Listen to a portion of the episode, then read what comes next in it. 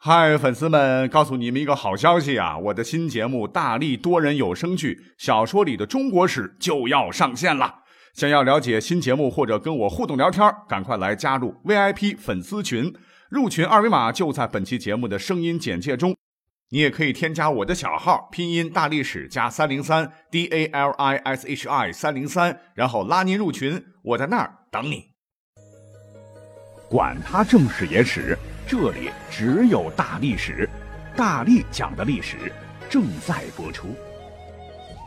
欢迎收听本期节目啊！今天我又是无意中看到手机推送的趣闻了，我觉得挺好玩，跟各位分享一下子哈。这个趣闻什么内容呢？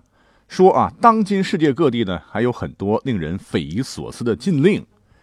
你比方说哈，说英国就有规定啊，禁止有人死在国会大厦里。我看完以后，我就真的想问一下哈，这真有人违反这个禁令了，国会怎么处理这个已经死的人呢？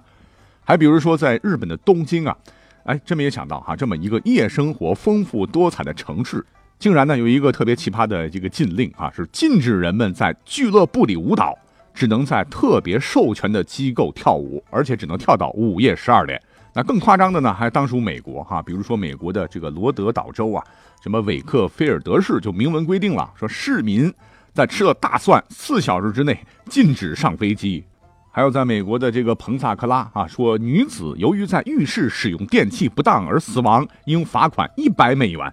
这个更奇葩的就是在弗吉尼亚州，是禁止动物离学校、教室和公共饮食场所五百米之内交配等等啊，真是让人直呼世界之大无奇不有啊！哎，当然了，说的这些呢。只是泡个砖引个玉啊，因为我们是历史节目了，所以今天呢，我们就紧扣奇葩禁令这个话题，来深挖一下哈，看看在咱们古代呢，哎有没有这个看起来很不可思议的禁令啊？我们也是换个角度吧，来讲讲古代的这个法律知识。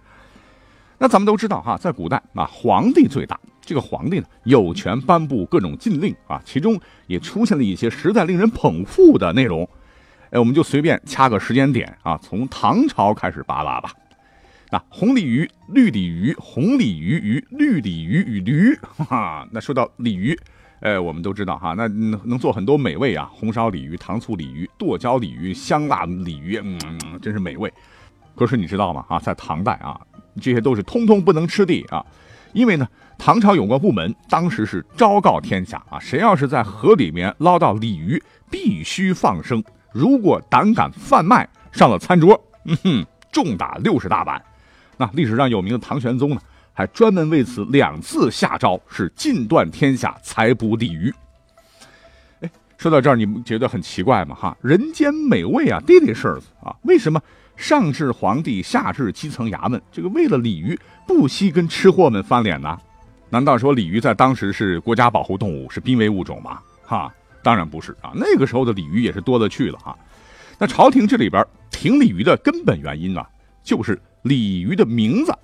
哎，你听，鲤鱼鲤鱼啊，这个鲤和唐朝皇帝这个李姓同音呐。那古代皇帝都非常忌讳这个啊，你们吃鲤鱼，那不就是吃我们老李家人吗？啊，又是清蒸又是红烧的，你们想造反呐？啊，于是乎呢，鲤鱼们啊就在唐朝皇帝大大的保护下。在这段时间，似乎是活得最滋润的。可是啊，由于鲤鱼天生是肉质细嫩、味道鲜美啊，啊，历朝历代都是老百姓餐桌上的美味。政府的一纸行政命令，哎，你说怎么能管得住啊？民间老百姓的嘴呢？啊，所谓是法不责众啊。老百姓啊，刚开始还能忍着，渐渐的呢，啊，就忍不了了。你这这不是暴殄天物吗？啊，咱们还是吃吧。结果呢，是各地衙门的工作人员啊，最后也是睁一只眼闭一只眼啊，就当做没看见啊，跟着老百姓一块吃。那这个奇葩的禁令啊，就这么的啊，后来成了一张废纸。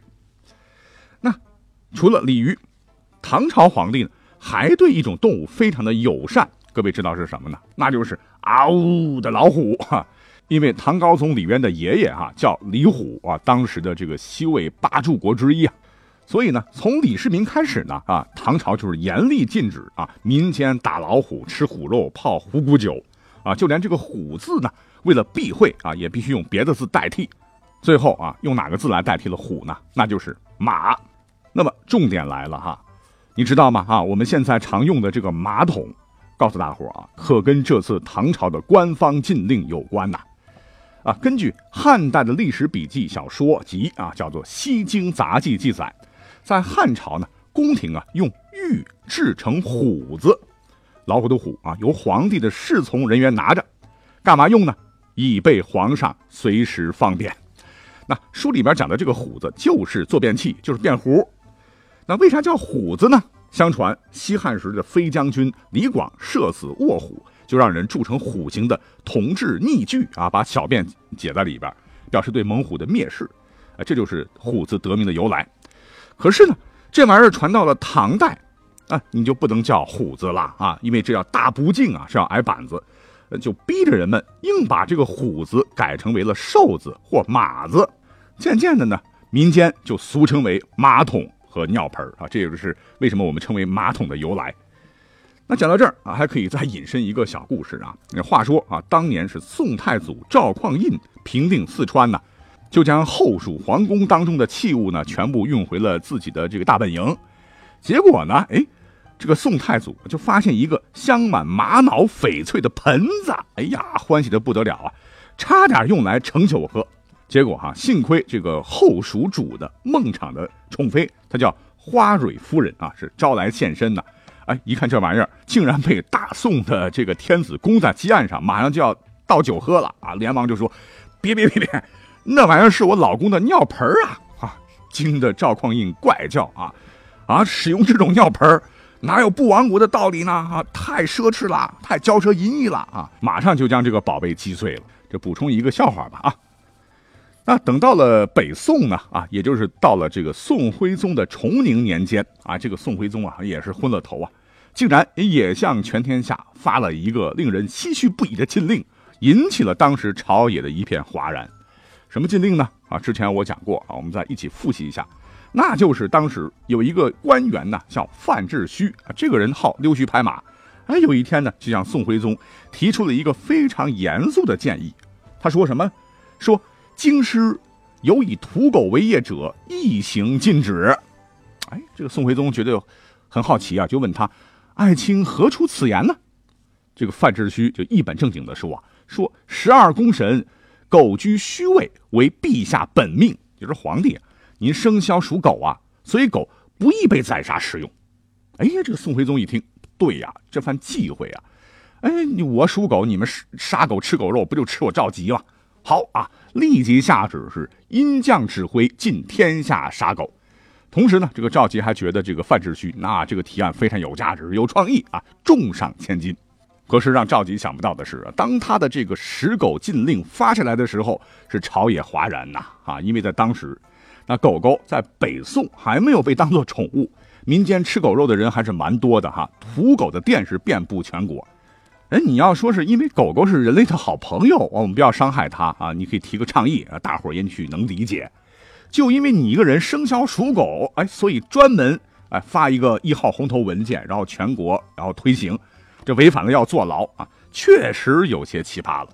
于是，在当时呢，有很多人是带头抗议，说你的长辈啊，宋神宗啊，按照你这个逻辑，他是属鼠的，那猫捉耗子，那难道还要禁止民间养猫吗？所以，当今的天子为什么不学习一下宋神宗的宽容大度嘞？哎，对着这个宋徽宗当时一愣一愣的，而且在民间呢，老百姓也不支持。哎，没几年呢，也就不了了之了。那后头宋徽宗的命运那就很悲催了啊！我们都知道，靖康之难啊，被金国掳走，客死异乡。可是各位有所不知啊，宋朝的死对头金国啊。在当年也搞过一个奇葩禁令，还被史书记载下来了。那什么禁令呢？那就是禁茶。哎，都说开门七件事啊，油盐酱醋茶啊，老百姓过日子都离不了啊。可是，在历史上哈，这个茶叶还真的在金国被禁过一遭啊。历史上独此一份根据金史记载，当时宋和金呢，其实也是有很多的贸易往来的啊，其中就有茶叶这种商品。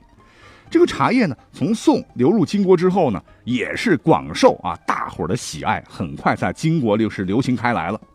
可是有一天，这个金国的尚书省啊，给当时的金国皇帝啊金章宗叫完颜景写了个奏文，什么内容呢？说茶啊，饮食之余，非必用之物，比岁上下竞绰，农民尤甚，市井茶肆相属。可是问题，咱们大金国不产茶呀，啊，商旅多以私捐易茶，岁费不下百万，是以有用之物亦无用之物也。就这茶叶这玩意儿可有可无啊，咱们每年花大把银子买贸易逆差啊，这个买卖不划算呐。哎，金章宗这一琢磨，哎，有道理啊！你你看，这一年茶叶进口额那么大，还是用的丝绢等有用之物换取宋人的无用之物，这掏空我大金国的这个国库，那简直岂有此理啊！于是呢，就在太和五年，就是公元一千二百零五年，是颁布了禁茶令啊，禁止老百姓买卖茶叶，禁止这个老百姓买茶叶泡茶啊喝茶，否则触犯禁令啊，要判以徒，就是。放逐、流放的这种刑罚要判五年内，告发者还赏一万贯钱。但是啊，这个金章宗呢，又严重的补了一句，说命七品以上官，其家方许食茶。就是说七品以上的，哎，包括我皇帝本人，是可以喝茶的。啊，这个老百姓一看，这不对呀，哈，这不典型的只许州官放火，不许百姓点灯，你这不脱裤子放屁吗？啊！百姓们是敢怒不敢言，可是暗中呢却非常的抵触啊，并不知情。后来，那这条禁令啊就被废除了，是狠狠抽了金章宗一巴掌。不过要说呢，更加奇葩的禁令啊，还有马上要说到了两个啊，其中一个是元朝发生的事儿。话说呢，元朝的第四位皇帝元仁宗呢，他叫爱玉黎拔利巴达，哎呦，我这这好难念的哈。他的年号呢叫延佑啊。延长的延，保佑的佑。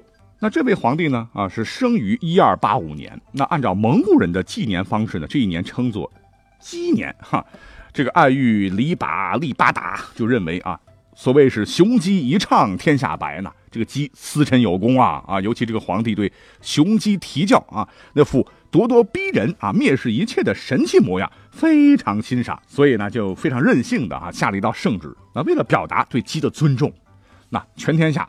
所有的老百姓必须要依旨而行，不管是活鸡死鸡，从此以后啊都不准提着啊，一律都得抱着走。这简直是滑天下之大稽呀！啊，那么话说啊，元后的明朝呢，在一五一九年啊，当时有个皇帝叫明武宗朱厚照呢，啊，也是颁布了一条禁令，那真是创造历史记录了啊！这个禁令就是全国不许养猪，为啥呢？因为他觉得这个猪啊，与他自个儿姓朱嘛，哈，这个猪是同音，恰好自个儿生于猪年，啊，所谓是双猪同宰呢，啊，简直是大逆不道啊！于是禁令一下，是命令家家户户啊不准养猪。那大家伙怎么办呢？就把这个大猪小猪杀了个干干净净。老百姓可苦了哈，不仅吃不到鲜美的猪肉了哈，就连清明节等祭祀的时候，按照礼制，你必须要用猪肉来啊，没办法，只能用腥膻的羊肉来代替。而且呢，在正德十五年，也就是一五二零年三月，哎呀，实在是忍受不了的这个礼部啊，就上奏这个明武宗啊，他说这这不行啊哈，因为啊，按照这个祖上传下的礼制，那么你每年要这个国家正常祭祀的时候，一定要用牛、猪、羊三牲啊。那可现在猪肉绝迹，没有办法按常理进行。如果是这样的话，实在是有失国体啊，请求更改。结果呢，民间反弹的声音也很强啊啊！就迫于各方面的种种压力吧，明武宗啊就不得不悄悄的啊取消了禁令啊。但是内批仍用屎，就是猪啊，就给自己留点面子吧。只是在圣驾所过的地方稍事回避即可啊。结果呢，一场坚持了只有三个月的这样一个灭猪行动，却被后人呢整整笑话了五百多年。啊，讲到这儿呢，就把唐朝到明朝的奇葩禁令啊，基本上扒了个遍啊。啊不得不说，好在历史上这种皇帝的人数不多啊，否则真不知道能闹出多大的笑话啊，被我们后人所耻笑嘞。好，感谢收听本期节目啊，开心就好，我们下期再会。